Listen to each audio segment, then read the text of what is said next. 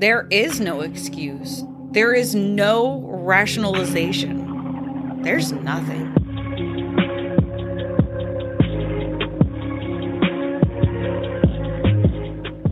Hey, everybody, welcome to Crime Over Cocktails. I'm Tiffany, your host. Tonight, I'm going to talk about the case of Brooke Crews, William Hoehn, and Savanna LaFontaine Greywind. Savanna was very close with her family, as well as being a member of the Spirit Lake Sioux tribe. In 2017, she was 22 years old, still living with her parents and her brother. They all shared a basement apartment in Fargo, North Dakota. But she was super excited because life was just beginning. This was going to be her year. Not only has she just recently got a job as a nursing assistant, her and her boyfriend, Ashton Matheny, were about to move out and get their own apartment. Savanna was pregnant and they were going to be welcoming their first child in September. On Saturday, August 19th, 2017, Savanna was eight months pregnant. She was just home relaxing, hanging out being eight months pregnant in August is probably not a good time for anybody. She was definitely feeling the swollen ankles and she was just tired. She didn't really have much plan for the day. The only thing she knew she had to do was pick up her brother. 38 year old Brooke Crews came knocking at the door and she asked Savanna for a favor. She lived in an upstairs apartment. She shared that with her boyfriend, William Hoehn, who was 32. Brooke wanted to know if Savanna would be willing to model a dress that she had handmade, and she offered her 20 bucks. So Savanna agreed. I mean, not thinking much of it. Okay, I'm going to try on a dress and I'm going to make a little cash for the baby. She didn't really know the neighbors upstairs. It was more of a, you know, hey, how you doing? Small talk kind of stuff while you're passing through the hall. But Savanna was very kind and she was always willing to help. And I'm sure the money on the side was a bonus. At 124, Savanna sent text messages. She sent one to her mom, Naberta, and one to her boyfriend, Ashton. She just wanted to let them know that she was stepping out of the apartment and that she had just ordered a pizza. That was pretty much it. Unfortunately, by the time the pizza actually got to Savanna's apartment, she had to head upstairs because Brooke was expecting her. The pizza sat on the countertop waiting for her, but she never came back. Throughout the day, Naberta was texting Savanna quite a bit because when she sent her mom the text message stating that she was going to go upstairs, her mom replied, but there was no reply to that reply. And that was strange Savanna was really good about this. She was quick with the thumbs, as they say. oh my God, did I just sound like I was like 65? I promise you, I'm not. Well, by four o'clock, Naberta is like, what the fuck? So she went up there and knocked on the door and was like, where's my daughter? When they answered the door, they told her that Savanna had left around 2:45 p.m. Now, her mom was a little skeptic of this because her daughter isn't going to just roam the streets. What do you mean she left at 2:45? Where is she going to go? She has a car. The car was still sitting in her parking spot. Her purse was still sitting in the apartment with her wallet, everything. And her mom knew that her feet had been swollen and they were painful. This really made Naberta feel some type of way because she didn't trust the people living upstairs. According to everybody in the building, there was constant fights. She also thought back to a couple of weeks ago before all this even happened. Brooke came to their apartment and asked Savanna if she wanted to smoke weed. This girl is eight months pregnant. No, she doesn't want to smoke any weed. So Savanna declined. With all this running through her mind, by 4:30, she went to police and reported her daughter missing. The Fargo police arrived at their apartment about 5 p.m. They talked with Naberta. She told them everything that she knew, and then they made their way upstairs to apartment number 5. This was Savanna's last known whereabouts. The police did not only search their apartment once, but twice on that August 19th, but a third time August 20th. All the searches turned up nothing. William and Brooke started dating in 2014. They moved into the Fargo apartment building in May of 2016. The couple was definitely known in the building for their explosive fights. Some would state that their ceilings would actually shake because of them upstairs stomping around doing whatever it is that they're doing up there. And this wasn't long after they moved in. William even pled guilty to assault because he threw her in their bathtub. The court ordered him that he should have no contact, but six months later, police responded to a disturbance call, and there he was in the apartment. Both of them were no angels. They both had several run ins with the law before they even met. By the time they met, Brooke had seven children. William had two but neither of them had any contact with any of their children. Brooke had even been sued repeatedly for not paying child support. In one of these explosive fights that they would have back in January of 2017, Brooke told William that she was pregnant because he was threatening to leave her. And why women think this is going to fix a relationship, I will never know why. Please take my word for it, it does not. Do not have children to save your relationship. It's never going to work. Don't do it. Well, William found out that she was lying and he was enraged. And pretty much he told her, You better produce a baby or I'm leaving you. Noberta and Ashton have still not heard back from her. And this just isn't like her. She doesn't do this. Police are searching everywhere they can, but pretty much the only suspects they have are the neighbors. But they've searched the apartment three times, nothing. When they question them, they're not really getting much. Yeah, she was here, she's not anymore. It was frustrating. Police decided, let's go to the roofing company where William works. While they were there questioning his fellow coworkers, they were told by multiple employees they just had a new baby at home. They're scratching their heads. New baby. We were just there. No crib, changing table, no diaper genie, no baby. This is the first time police started to get the grim reality of what probably happened in that apartment. Now that they have this evidence, they were able to get a warrant. And on August 24th, they searched their apartment again. This time was going to be a little different though, because they were in luck. When they went to the apartment, not only was Brooke home, but also a healthy baby girl was lying on their bed. Police took a look at the baby and arrested her on the spot. Some officers went to Williams' work and arrested him there too.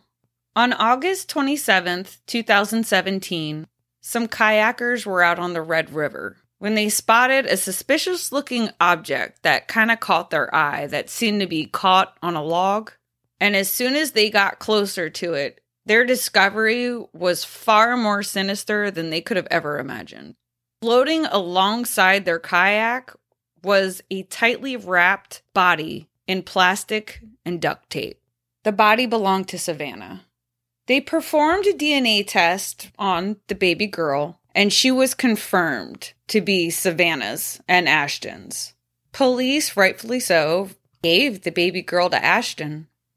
This is not by any means the way that he pictured bringing in his new daughter you know he's so thankful that his baby was healthy. But there's a piece of her still missing. On December 11th, 2017, Brooke pled guilty to all of her charges to conspiracy to commit murder, conspiracy to commit kidnapping, and lying to the police. During her testimony, she was very tearful and she was expressing very strong remorse for what she did. She wanted to apologize to Savanna's family for all the pain that she had caused. During her prepared statement, she stated, My actions devastated a family and shocked the community that I called home. There is no excuse. There is no rationalization. There's nothing. Brooke also revealed the horrific events that happened in that apartment that day. She told them under false pretenses, Savanna went to the apartment to model a dress. But the truth behind it was that almost the minute Savanna walked in that apartment, Brooke started a fight with her. Somehow they got into a bathroom and that's where they were fighting. She said that she had pushed Savanna, which caused her to hit her head on the sink, and she fell unconscious. She then went into the kitchen, got a knife, and proceeded to just randomly cut into Savanna's abdomen so she could pull the baby out. Savanna was still alive after all of this, but she was drifting in and out of consciousness. She was losing a lot of blood. William came home from work in the middle of cleanup duty. She was cleaning and she was holding a baby. She told him, This is our baby. This is our family. William asked her if Savanna was dead, and she told him, I don't know. Please help me. So, what did he do? He went and got a rope, which then he tightened around her neck until she was no longer breathing. He told her, hmm, well, she wasn't dead before, she is now. They then put her body in the bathroom closet while they finished cleaning the blood from the floor. I need someone to explain this to me because I'm just baffled. They are saying that the murder most likely occurred between 2 and 3 p.m. The police were already at their apartment at 5. Out of three searches, how did they miss blood evidence? I don't know, Savanna's body in a closet? Or a baby? How did they pull this off? Police, even themselves, said that this had to be one hell of a cleanup job. I don't know how you'd get the baby to be quiet. You cannot control a baby. A newborn? Uh, no. See, my mind wanders. Like, did you have food for the baby already? Like, you. I, I got questions. On August 20th, after the police had came for the third time to search the apartment, that's when William decided they got to get the body out of there. So they took a dresser and they hollowed it out and they put Savanna's body in the dresser. On August 21st, at like the butt crack of dawn, they put the dresser in their Jeep and they drove to a bridge, stating that they just threw the dresser over the side into the Red River. Brooke said on the stand that yes, while William might have demanded a baby, he did not know of her plans to murder Savanna and to take her baby to be theirs. This was a total shock to him. On February 2nd, 2018, Brooke was sentenced to life in prison without the chance of parole. Thank God. On September 4th of 2018, it was William's turn. He did plead guilty to conspiracy to commit kidnapping and lying to the police. But they also charged him with conspiracy to commit murder, and he pled not guilty to that. Although he did get acquitted on the murder charges, he was still originally sentenced to life in prison. But that sentence would be overturned by the North Dakota Supreme Court. Per inforum, during his October 18th sentence, Judge Tom Olson granted that the state could request to declare William a dangerous special offender. I guess this special title enhances your sentence. So it would have gone from 20 years to life. And this was based on a previous conviction from 2012.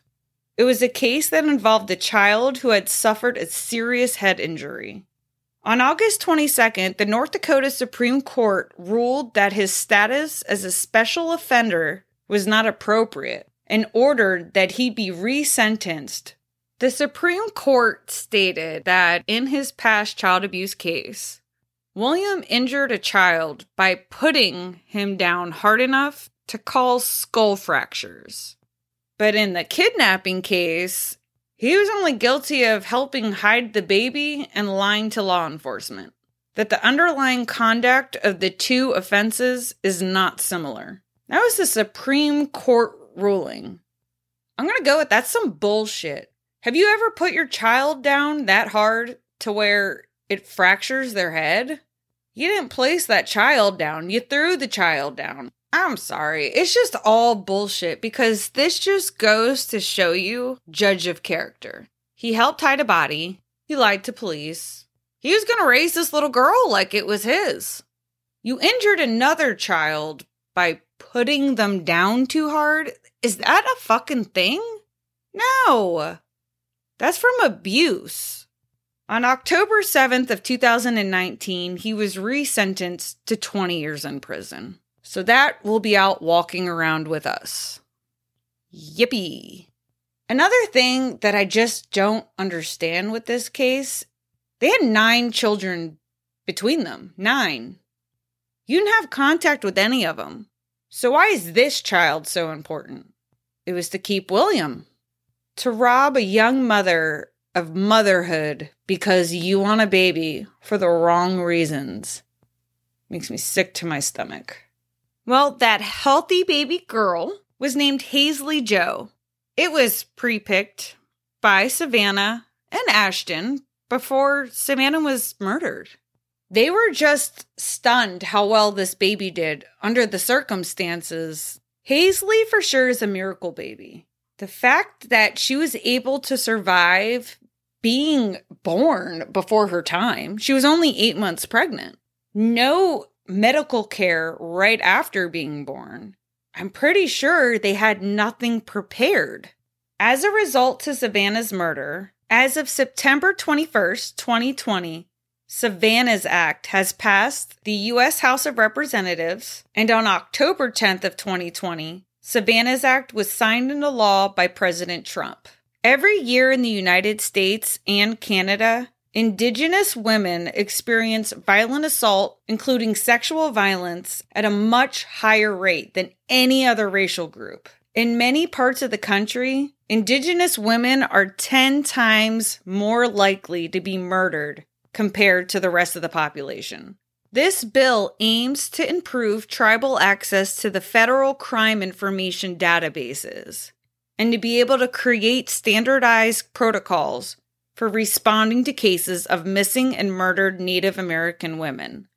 On August 1st of 2019, they did a walk along the Red River, which was about 550 miles. This took over 2 weeks, but it was to bring awareness to the tragedy of missing and murdered indigenous women. As of August 1st, 134 bodies of women have been found in the Red River.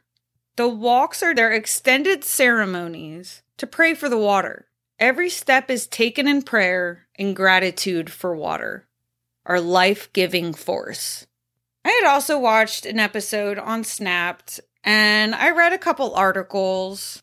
This case is just tragic, absolutely tragic on all ends. Nobody wins here. This is something that didn't need to happen. If you or yourself know of somebody that is going through things and they need someone to talk to, please head to crimeovercocktails.com. I have a page dedicated with phone numbers that can help you on all different spectrums. If it's substance abuse, is it domestic abuse, suicide prevention, the help is there for you. Please take advantage of it. You can also listen to the episodes on my website. You can check out merch, or if you want to help support the show, there are a few ways there for you. Make sure you are liking, following, and subscribing on all your platforms. Leave a five star review on Podchaser, Spotify, or Apple. And I want to thank you guys again. I love you guys, and we'll talk crime another time. Bye.